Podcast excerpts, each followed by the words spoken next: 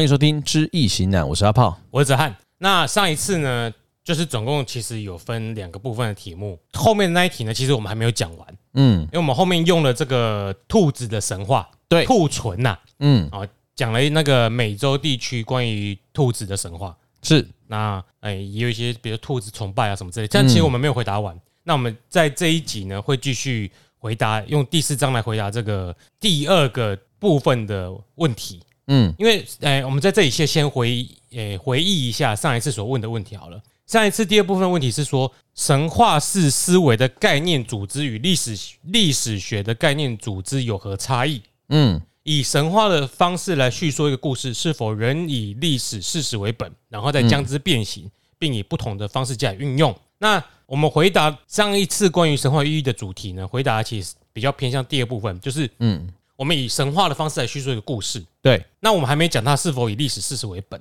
嗯，那我们谈到了它的变形，而且用不同的方式加以运用。那因为这个问题呢，就是这个问题很复杂，绝对不是说什么哦，我跟你讲哦，这个问题很复杂，啊，该怎么做就是怎么做这种废话。嗯，所以叙述这个问题的时候呢，是一个哎，回答这个问题的时候呢，是一个嗯。就类似我们在写题目的时候，那个叫什么起承转合吗？哎，还是先概述说出目的，申论题啦。对啊，对，那起承转合啊。事情不是说哦，一个句子就回答一个问题这么简单。所以他后面呢，在第四章，他编成的第四章，本书编到第四章去，嗯，就是说，当神话变成了历史，就更具体的拿出一些历史学的概念来跟神话作为比对。所以呢，这个题目对神话学家提出了两个问题，一个是非常重要的理论性问题。当我们审视了南北美洲以及世界上其他地区已经出版的神话材料的时候呢，会发现这些神话材料有两种截然不同的题材。呃，有时候人类学家所收集的神话，啊，我们先暂时暂且这么说，看起来实像实在是蛮像一堆，哎，我们以前念历史系也看到这种文言文的说法，叫做断简残篇。嗯。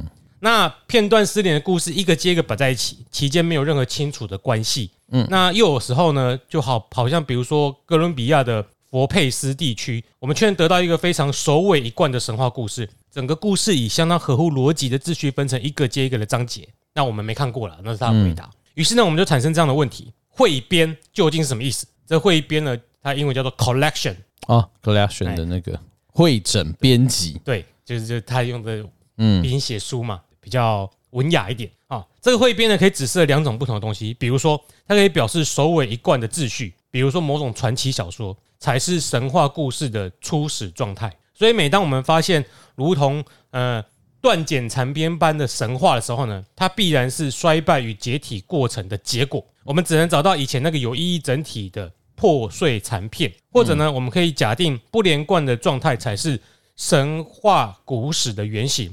后来才被土著的智者以及哲人编纂成册，所以本来就是一个一个一个，然后他把就两种这种情况，嗯，所以这样的智者或哲人并非处处存在，只有在某些特定的形态的社会才能产生。比如说，诶，基督教的圣经就有完全一样的问题，因为它的原始材料是不相连贯的物件，似乎是后来才有有学问的哲人将它连缀起来，成为一个连贯的故事。我没有记基督教的故事，但是你知道圣经是一篇完整的故事。嗯，对，一本对对，像希腊或北欧神话，你去看他的书的时候，它其实不连贯的，它是许多则神话。对，可是它没有从头到尾一个连贯的过程。啊，嗯，你也想要看？哎，哦，所以诸神黄昏之后之前啊，那个故事怎样怎样啊？为什么没有连在一起？怎么忽然就跳到这里了？因为因为没有人把它串成一个故事，本来就没有连在一起，就是没有人去把它串成一个故事。嗯，对，那。在人类学家所研究的无文字民族中的状况呢，究竟跟基督教的圣经状况相同还是不同啊？离心这个问题就很重要。嗯，接下来第二个问题就是，仍然是理论性的问题。在以往，呃，十九世纪晚期和二十世纪初期，绝大部分神话学的材料是由人类学家所收集的，也就是由外来者所收集。对当地人来说是外来者。嗯嗯，当然，其中有许多案例，特别是在加拿大，他们都有当地人是合作伙伴。这个举例就不说了，因为太多名字。嗯嗯，总而言之呢，在加拿大的这些人类学者跟土著合作，跟当地的原住民合作是确定的事实。那虽然这样子呢，他们还是在人类学家的指导下做这些事情。这些考古学家、人类学家们，就是有点我们像以前有人去做乡志这样子嘛，就去跟当地然后去收集以后，再去呃会诊编排，而发现它其实是一个连贯的故事。嗯，或者是不是？或对对对对对，就是反正就是他就是会先收集啦，会诊这样。对，嗯，那是之前的事情了。嗯，但有时候我们现在的人类学家去收集，只是试试图去厘清它究竟是一个完整的故事呢，还是它不是？只是这指导是在一个人类学家的指挥下，或用这样的知识去整理。那如果你是跑田调，可能就历史学家。嗯，对，他们当然知道最好的传奇故事，他们本身就是这些土著、这些原住民本身的氏族和宗族的传说，但是他们免不了也有兴趣来收集其他家族或其他部落的资料。当我们审视这么多的印第安神话的时候，我们就会发现这些资料的组织方式多多少少是相同的。嗯，就发现它结构相同的地方。对，例如他们一开头都是关于宇宙论和天地创造论的神话。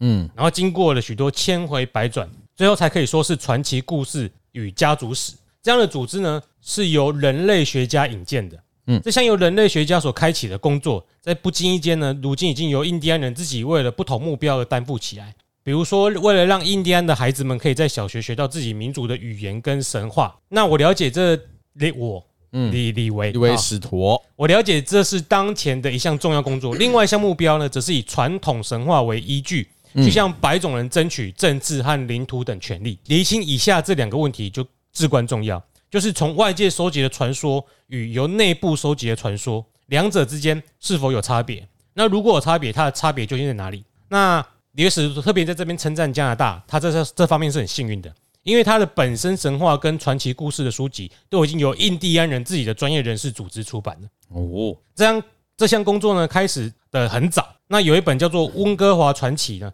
在第一次世界大战之前就已经发行了。嗯，OK，好早，很早。他们很早就有原住民的土地整理，而且就原住民的智者对来整理。那更有趣的是，一九六二年出版的《美地克人》这样的书，这本书据说是一位呃统辖史基纳河流域中的金乡族酋长口述逐字记录而成，但是有一位称不上专业的白人田野工作者所收集的。啊，更重要的一本呢，是由也是由一个叫肯尼斯的酋长在一九七四年自费出版的著作。那他也是一位酋长，嗯，就他们最好的地方在于，他不是叫白人或外来的殖民者去写，他们自己去整理去写。对，那如此呢，我们可以凭借这些材料来做一种实验，相比来比较人类学家所收集的材料，跟直接由印第安人本身所所收集材料，哎，所收集出版的材料，嗯，那其实我不应该说收集，嗯，不应该说 collection。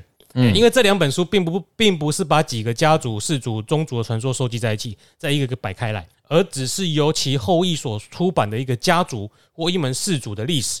嗯，那问题是神话终止于何处？历史又从何处开始？神话终止于何处？皇帝的传说终止于哪里？历史又从哪里开始？我们是搞不清楚的吧？对啊，因为没有个很明显的界限嘛。对啊，也没有界限嘛。对，但是呢？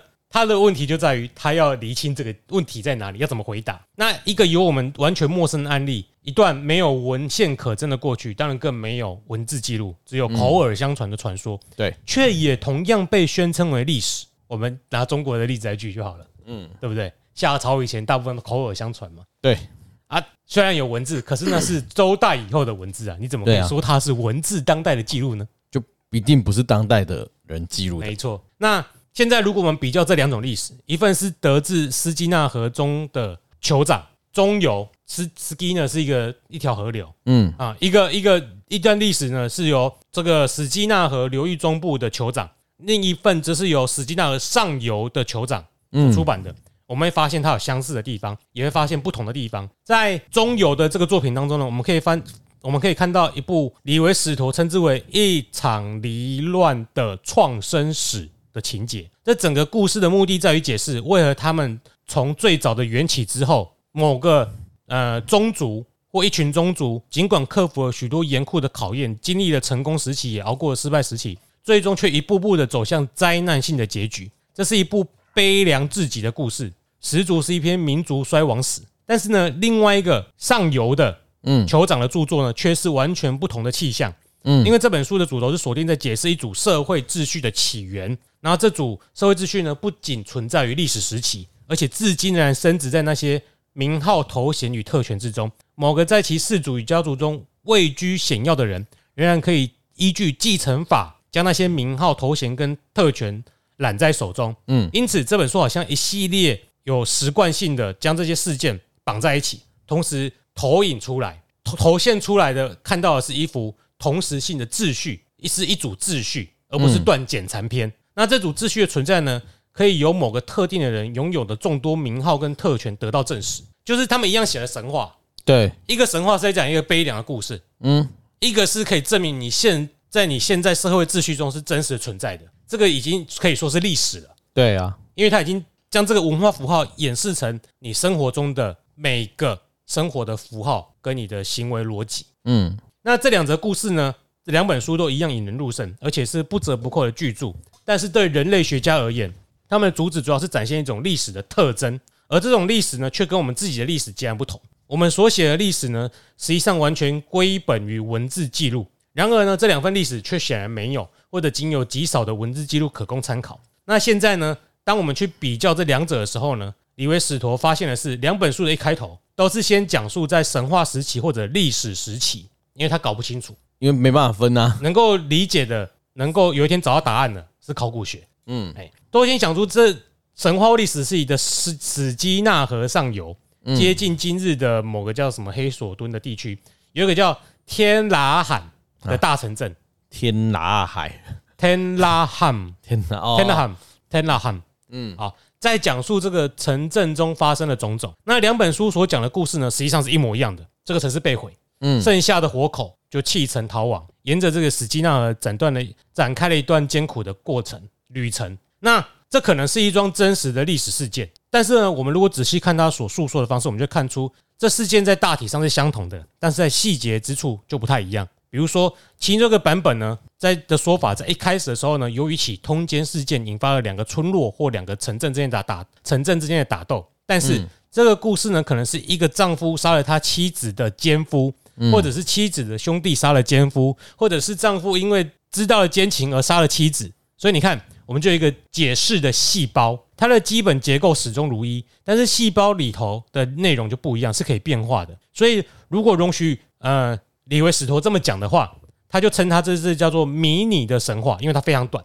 非常浓缩，但还是一则具有神话的属性的故事。他就观察它的各种变形，就是一个神话不同的叙述方它的变形。当一个成分改变了，其他成分就要相应的改变，当然就会重整。所以这些氏族故事呢，就引起了李维史陀兴趣。那第二个面向呢，是这两段历史都具有高度的重复性，同一个形式的事件可以拿用好几次，以诉说不同的事态。例如，呃，有一件令人惊讶的事情是，对照这个酋长所说的某个特定传奇中的一个故事，以及另外一个上游的酋长所说的另外一则传奇中的故事，他会发现一个一样的事态，就是。他们不是发生在同一个地点，也没有影响到同一个人，嗯，而且看起来极像是发生在不同的历史时期。经由阅读这两本书呢，有的时候他们就发现到，他们习惯塑造所谓的神话跟历史之间的简单对立。这种对立呢，不是一种泾渭分明的状态，两者之间其实还存在一个中介的层次。神话它是静态的，我们可以发现同样的神话元素一而再再而三的混合，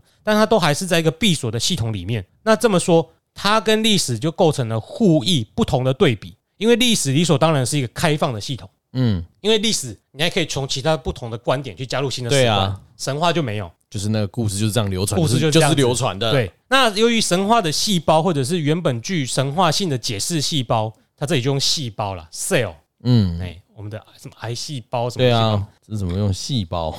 嗯，可能你要用英文思考才会知道，嗯，那应该就是最基本的组成因素了。哦，嗯。那这个细胞可以有无限多的组合和重组方式，于是乎确保了历史的开放性格。它昭示了我们说，尽管我们使用的是同样的材料，但因为它是所有的部落、氏族或宗族所共同拥有的某种遗产，还是可以成功的为每一个部落、氏族或宗族分别建构起一套套独具创意的描述。那过去呢，人类学叙述的误导之处在于。将原本属于许多不同社会群体的传说和信仰东拉西扯，凑成一锅大杂烩，这会使我们忽视了材料的一项基本性格。这基本性格就是某种形式的故事必专属于某种特定的群体、家族、宗族或氏族，并且这是某些特定群体、家族、宗族或氏族用以尽力解释他们命运。这命运不不论是成功或是失败，或是意图用以用以为现今所拥有的权利和特权的论据，或尝试用。用来支持他们所还失去多年权力的诉求。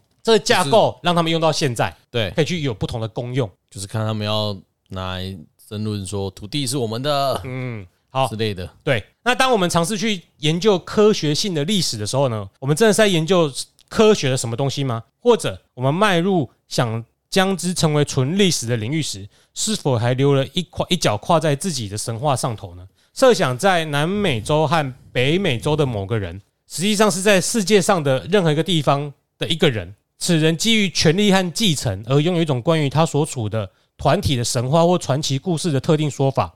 当他听见来自另一个家族的某人提出一种不同的说法的时候呢，这种说法相当程度上跟他原本所说的说法相同，但却又不尽相同的时候，他将以何种方式回应？这就是非常有趣的观察。嗯，就是比如说我们在听我们阿祖阿台那一辈的，对，在描述他们那时候的张权械斗或闽闽客械斗的时候，嗯。故事是一样的，都是械斗，但是我们这边的人跟他们那边的人解释一定不一样，因为要么是我打赢，要么就是那边怎样，万一哎，要么是你的错，不然就是他的错。对，我们这边就会听到对方错比较多，那边听到这边错比较多，嗯，就是类似这样的，但就是一个械斗，一件械斗事件。对，这械斗是历史事件，嗯，说法可能是神话故事。简单说就是朱一贵是叛变，嗯，以前有叫什么叛变还是什么？后来又变起义，就是一样啦，就是这种大家用这样套进去，就多少可以理解。嗯，OK。那现在呢，我们会这样想，两种不一样的说法不可能同时为真。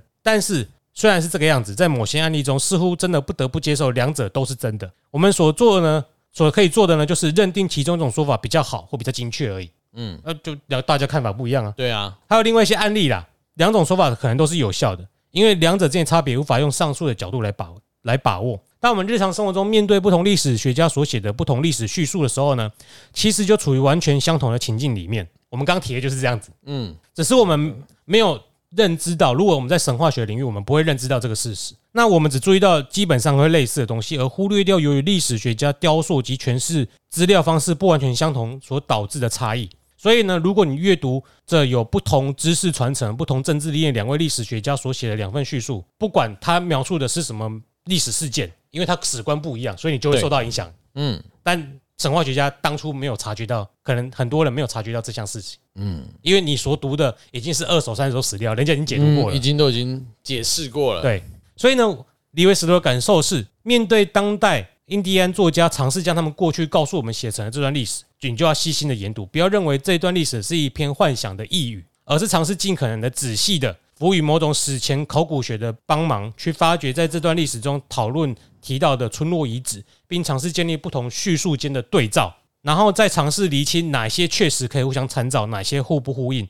如果可以这样的话，我们可能终究会对于什么是真正的历史科学达到一种更高境界的领会。那我相信到现在大家都已经多少有这种观念了。嗯，在当代他可能应该还历史学还在发展呢。嗯，还没有到那么成熟。跟一个一门学科，嗯啊，科学也是啊。那他说他绝非不相信，在我们的社会当中，历史已经取代了神话，并发挥着同样的功能。对于没有文字、没有史料的社会而言，神话的目的在于使未来尽可能保持与过去和现在相同的样态。当然，百分之百相同是不可能的啦。但是对我们而言呢，未来与现在必定是不同的，而且变化的幅度日益增大。他那个时候就说了。某些方面的不同，要视我们的政治偏好而定。好，哦，很明显，像像中华神话就这样。对，那尽管如此呢，如果我们在研究历史的时候，将它构想为神话的一种延续，而绝非与神话完全分离的历史，那么在我们的心灵之中回荡不去的神话与历史之间的鸿沟，还是有可能冲破的。所以是有可能去打破这个鸿沟。去印证或者是去对照，对，但是我们这边要思考的可能不一样。我们在我们这里呢，常常是将神话跟历史绑在一起，分辨不出哪个是神话，哪个是历史。目前是这样，目前这样，在我们这边是这样子。对啊，目前在，对我们包括有时候学真是有时候会分不出来啊。好的，预计大概就是倒数第二次或第三次吧。接下来会讲到一个蛮有趣的章节，但是由我讲出来不知道有不有趣，因为下一章是关于神话与音乐，感觉。不会，神话音乐你一定要想得到啊！闪灵唱的歌就是神话啊！哦，金属乐的来源就是北欧才唱出他们北欧的神话啊，与他们的哀戚哀悲啊？为什么他他们的文化有被基督教所刨根呢？嗯，但是用讲的实在是有点可能不有趣，尤其在中午的时候吃饱饭啊，对啊，是一个挑战。但是我个人是觉得这本书，呃，当我阅读它文字的时候，可以引起很多的想法啊。如果用讲的呢，没办法，我们就当做一个有声书，你听了之后，如果你有兴趣再去看，看会更多的思索。建议。有兴趣真的看看一下，但是在薄薄的一本，但是在这因为跟历史学和神话学的呃理论或者是语言上比较接近学术，嗯，在这里呢，他比较少提出他关于神话或历史的意义，嗯，所以我们就在这一集就比较少谈到易经，对，哲学的方面，只要是讲他一些问题，因为我们在继续回答上一次嘛，嗯，啊，现在这一集就回答完了，嗯，那我们今天的神话与意义呢，就先到这里，好。我们就下次继续看看他跟怎么结尾啊？对，因为这边就只是去阐述他跟历史上神话跟历史的关系。对，嗯，好，那就先到这里了。我是子涵，我是阿炮，我们下次见，再见，拜拜，拜。